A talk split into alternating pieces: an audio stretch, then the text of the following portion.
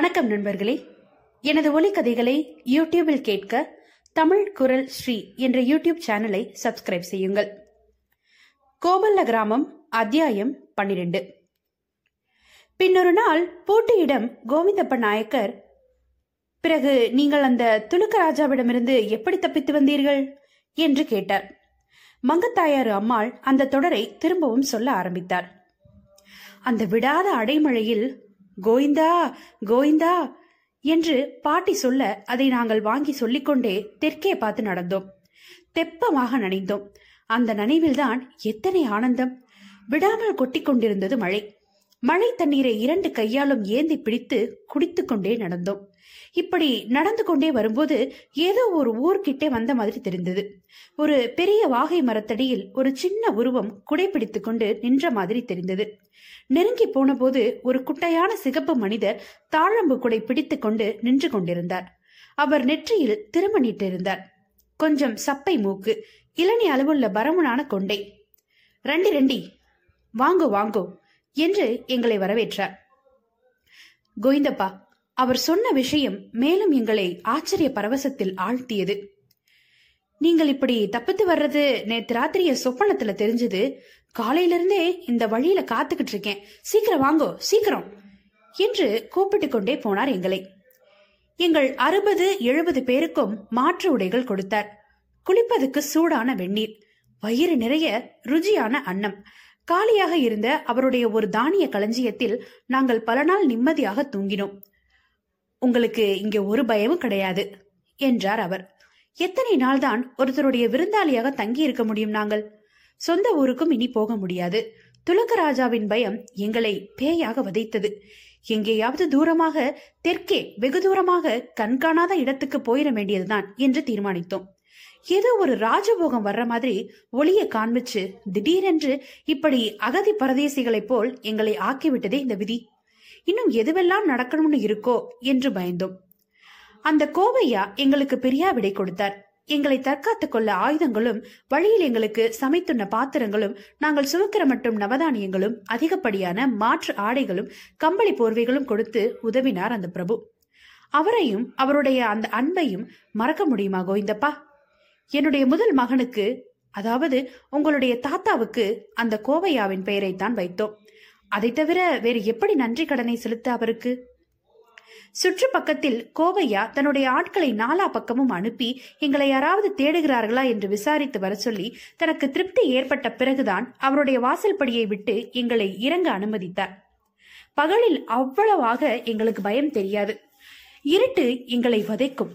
திருட்டு பயம் கொள்ளையர் பயம் வேற. மனசு சதா பிறந்த உரையும் நிலபுலங்களையும் தெரிந்த முகங்களையும் நினைத்து நினைத்து மருகும். வீட்டில் வளர்த்த பசுமாடுகளையும் கன்று காலுகளையும் மற்ற உசு பிராணிகளையும் பற்றியே வழிநெடுக பேச்சாக இருக்கும். கிளி கொஞ்சுகிற மாதிரி இருந்தது. வழிநெடுக பேச்சாக இருக்கும். திடீர் திடீரென்று பெரியப்பா பாட்டியிடம் கேட்பார்.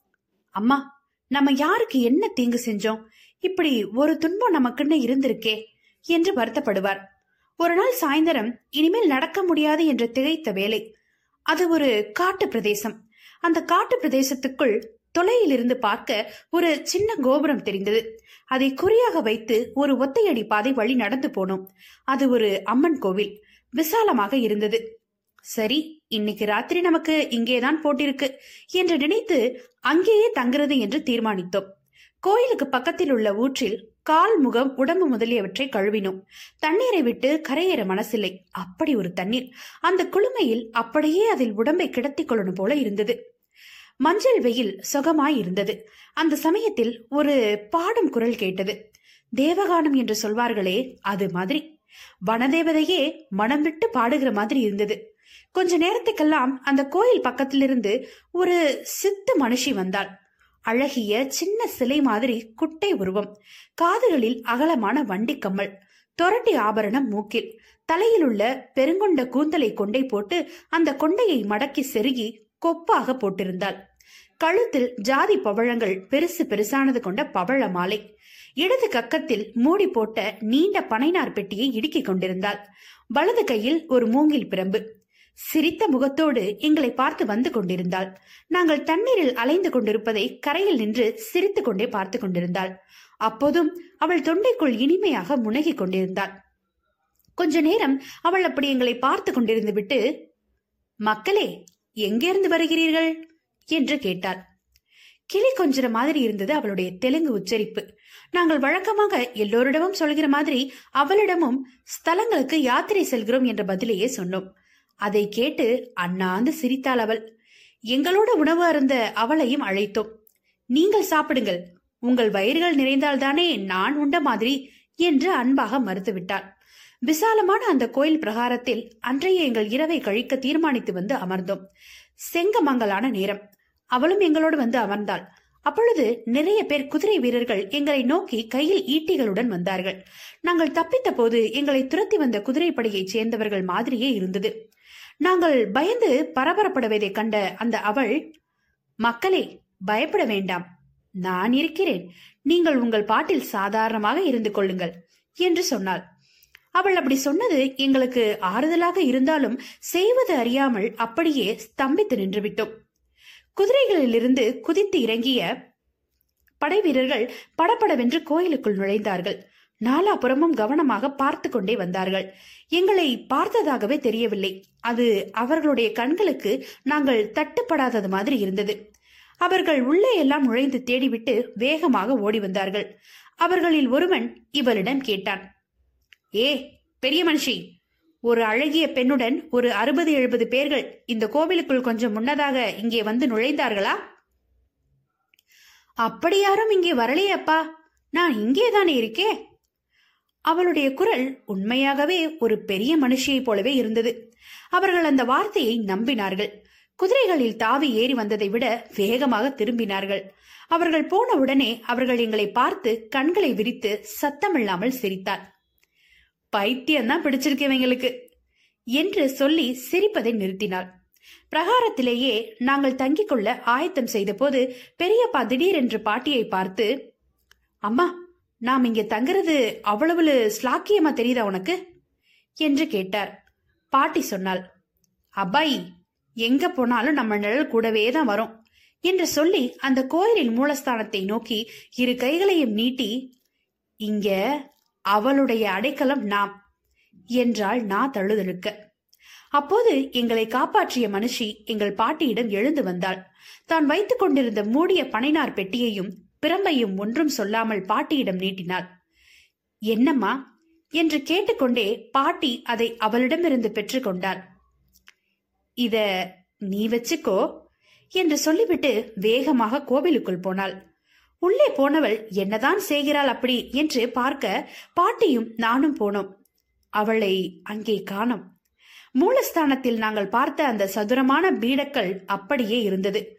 மேலே பக்கத்தில் எல்லாம் பார்த்தோம். அவளை காணோம். பாட்டிக்கு நிலை கொள்ளவில்லை. உணர்ச்சி பசவட்டு விட்டாள். அதுவரை நான் பாட்டியின் தொண்டையிலிருந்து அப்படி ஒரு கூக்குரல் கேட்டதே இல்லை. அம்மா அம்மா! என்று கேவினாள். பெட்டியையும் பிரம்பையும் அந்த பீடத்தின் மேல் வைத்து தடால் என்று தரையில் விழுந்து சேவித்தவள் மூர்ச்சையாகிவிட்டாள். முதலில் நாங்கள் பாட்டி உணர்ச்சி வசப்பட்டு மட்டுமே அப்படி கிடக்கிறாள் என்று நினைத்தோம். பிறகுதான் தெரிந்தது மூர்ச்சையாக கிடக்கிறாள் என்று. குளிர்ந்த தண்ணீரை தெளித்தும் வெகுநேரம் கழித்தே தெளிந்தாள். மூர்ச்சை தெளிந்ததும் அவள் சென்னாதேவியை கட்டிக்கொண்டு ஆனந்தத்தால் அழுதாள். நான் நான் இனி சந்தோஷமா சாகலாம்.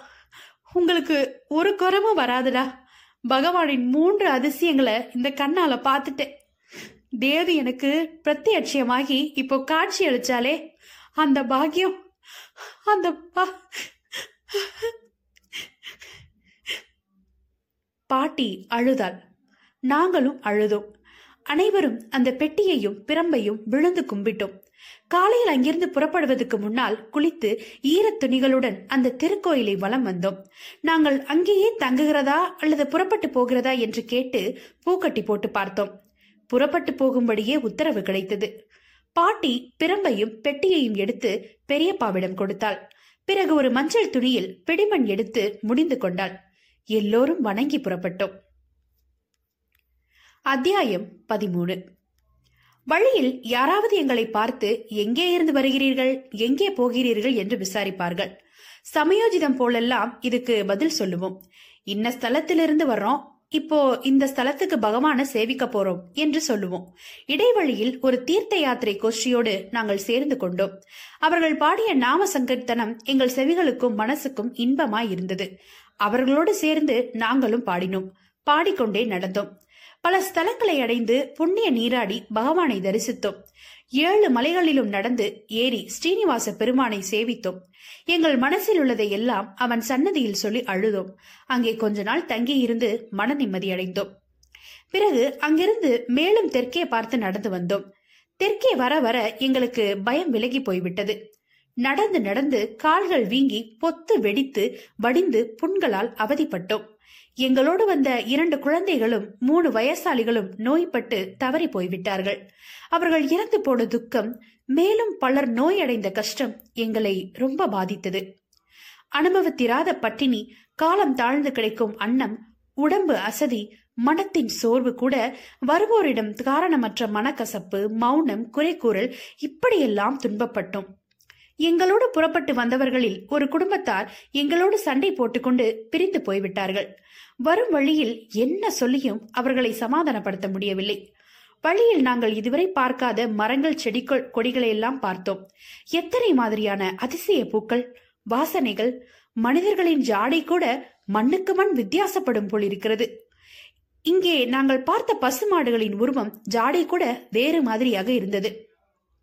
ஜனங்கள் பேசுற பாசையும் புதுசு. ஆச்சரியமான ஜனங்கள் அன்பான ஜனங்கள். இனி அந்த அரவ தேசம்தான் எங்கள் புகலிடம். இப்படி நாங்கள் நடந்து வந்து கொண்டிருக்கும் போது ஒரு கிராமத்தின் சத்திரத்தை வந்து அடைந்தோம். சத்திரத்துக்கு உள்ளே இடமில்லை. அவ்வளவு கூட்டம். சத்திரத்துக்கு பக்கத்தில் ஒட்டி அமர்ந்த மரங்கள் கொண்ட ஒரு தோப்பு. அங்கே சில நாள் தங்கி இருந்தோம் நாங்கள் போன அன்று அந்த தோப்பில் எங்களை போறவே ஒரு கோஷ்டி தங்கி இருந்து விட்டு அன்றுதான் புறப்படுகிறது. அவர்களும் மூடி போட்ட பனைநார் பெட்டியை மஞ்சள் துணியால் சுற்றி ஏந்தி கொண்டிருந்தார்கள். பெரியம்மா அவர்களிடம் அது என்னது என்று கேட்டாள். அந்த அம்மாவுக்கும் எங்கள் பெரியம்மா வயசுதான் இருக்கும். தலை சுண்ணாம்பாய் நரைத்திருந்தது. நிறைந்த முத்தேவி அதாவது சுமங்கலி முகம் நிறைய மஞ்சளும் நெற்றி நிறைய குங்குமமுமாக இருந்தாலும் முகம் வாடி இருந்தது. எங்கள் கேள்விக்கு பதில் சொல்லுவதற்கு முன்னால் எங்களையே கொஞ்ச நேரம் பார்த்து கொண்டிருந்தாள். அந்த பார்வைக்கு எத்தனையோ அர்த்தங்கள் சொல்லலாம். நீங்க யாரு? உங்களை நம்பலாமா? என்ற மாதிரி இருந்தது. ஐயோ பாவிகளே திரும்பவும் அந்த நினைப்பை தூண்டி விட்டு விட்டீர்களே எப்படி அதை சொல்வேன்? என்கிற மாதிரியெல்லாம் இருந்தது அந்த பார்வை. ஆனாலும் நம்முடைய மக்கள் பார்த்தாலே தெரியலையா? மனசில் உள்ளதை நம்பிக்கையாய் சொல்லலாம். சொல்லித்தான் ஆத்திக் கொள்ளணும். பார்க்கிறவர்களை எல்லாம் சந்தேகப்பட்டு கொண்டே போனால் முடிவேது கோவிந்தப்பா அதுவும் ஒரு துலுக்கராஜா கதை தான் அந்த அம்மாளின் மகள் பேர் துளசி. ஒரே மகள். பிறக்கும் போதே அவளுக்கு தலைமுடி கொடுக்காப்புளி பிஞ்சுகள் மாதிரி சுருள் சுருளா இருக்குமாம்.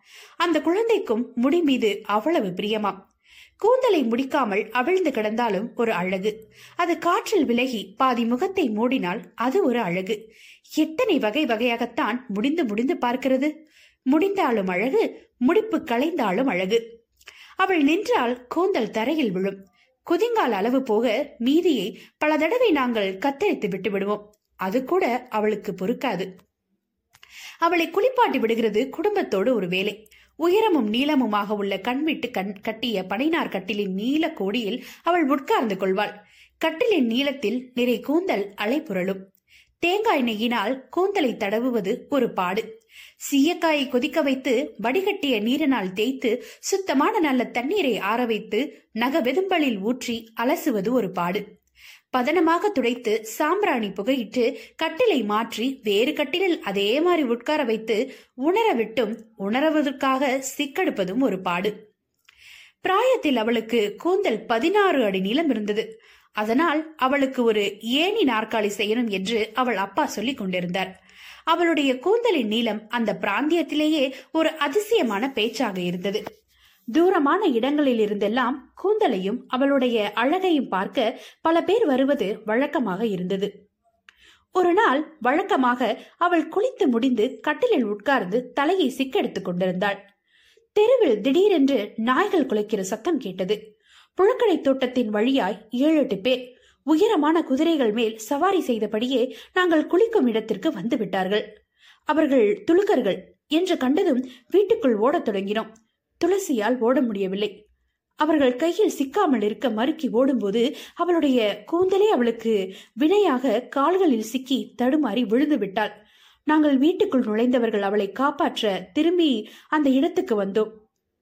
அப்போ அப்போ அந்த அம்மாள் மேலே சொல்ல முடியாமல் கஷ்டப்பட்டாள். அவளுடைய உதடு கோணி மூக்கு துடித்து கண்கள் கொப்பளித்தது. அப்போ அப்போது அவள் என் மகள் துளசி. பதிவிரதா தெய்வங்களின் பெயர்களை பழக்கச் சொல்லி கூப்பிட்டாள். நாங்களும் எங்களை அறியாமல் அவள் சொன்ன பெயர்களை உறக்கச் சொன்னோம். அம்மாமார்களே அப்பத்தான் எங்கள் கண்களே நம்ப முடியாத அந்த அதிசயம் கண்மூடி திறப்பதற்குள் நடந்து முடிந்து விட்டது தடுமாறி கீழே விழுந்த புண்ணியவதி துளசியின் கூந்தலை அந்த சண்டாளன் பிடித்து கொண்டான். அப்போது அந்த இடத்தில் பூமி பிளந்து அவளை தன்னுள் வாங்கிக் கொண்டு அதே வேகத்தில் மூடிக்கொண்டது. இதை கண்ட துலுக்கர்கள் நடுங்கினார்கள். கூந்தலை பிடித்தவன் அப்படியே தன் கையோடு பீந்து வைந்த கூந்தலை உதறிவிட்டு எல்லோருமே குதிரைகள் மேல் ஓடி ஏறி ஓடி தப்பி விட்டார்கள் அந்த இடத்தில் தரையில் நீளமாக ஒரு விரிவு மட்டும் தெரிந்தது. அதில் வாயை வைத்து துளசி அம்மா எங்கள் தாயை துளசி என்று கத்தி அழைத்தோம். மண்ணில் காதுகளை ஒட்ட வைத்து கேட்டோம். திரும்ப திரும்ப அவள் பெயர் சொல்லி அலறினோம். கண்களை துடைத்துக் கொண்டே அந்த அம்மாள் சொன்னாள். எங்கே வருவாள் துளசி? பூமாதேவி அவளை அழைத்துக் கொண்டாள். அவள் தெய்வமாகிவிட்டாள். அந்த துணுக்கன் கையிலிருந்து உதறி எரிந்துவிட்டு போன கூந்தலும் அவள் மறைந்த இடத்திலிருந்து எடுத்த பிடிமண்ணும் இந்த பெட்டியில் இருக்கிறது. இதை தரையில் வைக்காமல் ஒருவர் மாற்றி ஒருவர் சுமந்து கொண்டே போகிறோம். எந்த இடத்தில் நாங்கள் இருப்பிடமாக தங்க போகிறோமோ அங்கே அவளுக்கு ஒரு கோயில் எங்களுடைய ஏண்ட மாதிரி கட்டணும். என்று சொல்லி முந்தானையால் மூக்கை துரைத்துக் கொண்டு நடந்தாள். பாட்டி அன்று முழுவதும் உட்கார்ந்து அப்படியே கையில் தலையை ஏந்தி கொண்டு யோசித்தபடியே இருந்தாள். நாக்கில் பச்சை தண்ணீர் கூட விட்டுக் கொள்ளவில்லை. கோவிந்தப்பா நம்ம ஊர்ல நாம கட்டியிருக்கும் குலதெய்வன் பொட்டியம்மன் கோயிலில் அந்த பொட்டியையும் பெரம்பையும் வைத்து நாம கும்பிடுற மாதிரி நம்ம ஊருக்கு அஞ்சு நாளை தொலைவில் இருக்கும் அந்த ஊரில் அவர்கள் அந்த கூந்தலுடைய பெட்டியை வைத்து ஒரு கோயிலை எழுப்பி இப்பொழுதும் கும்பிட்டு கொண்டு வருகிறார்கள். மங்கத்தாயார் அம்மாள் கூறியதும் வழக்கமான இந்த கதைகளை அந்த குடும்பத்தை சேர்ந்த பெண்களும் ஆண்களும் குழந்தைகளும் சிரத்தையோடு கேட்டாலும் அக்கையா மட்டும் இந்த கதைகள் யாவும் மிகைப்படுத்தி கூறப்படும் விஷயங்கள் என்று நினைப்பார். Música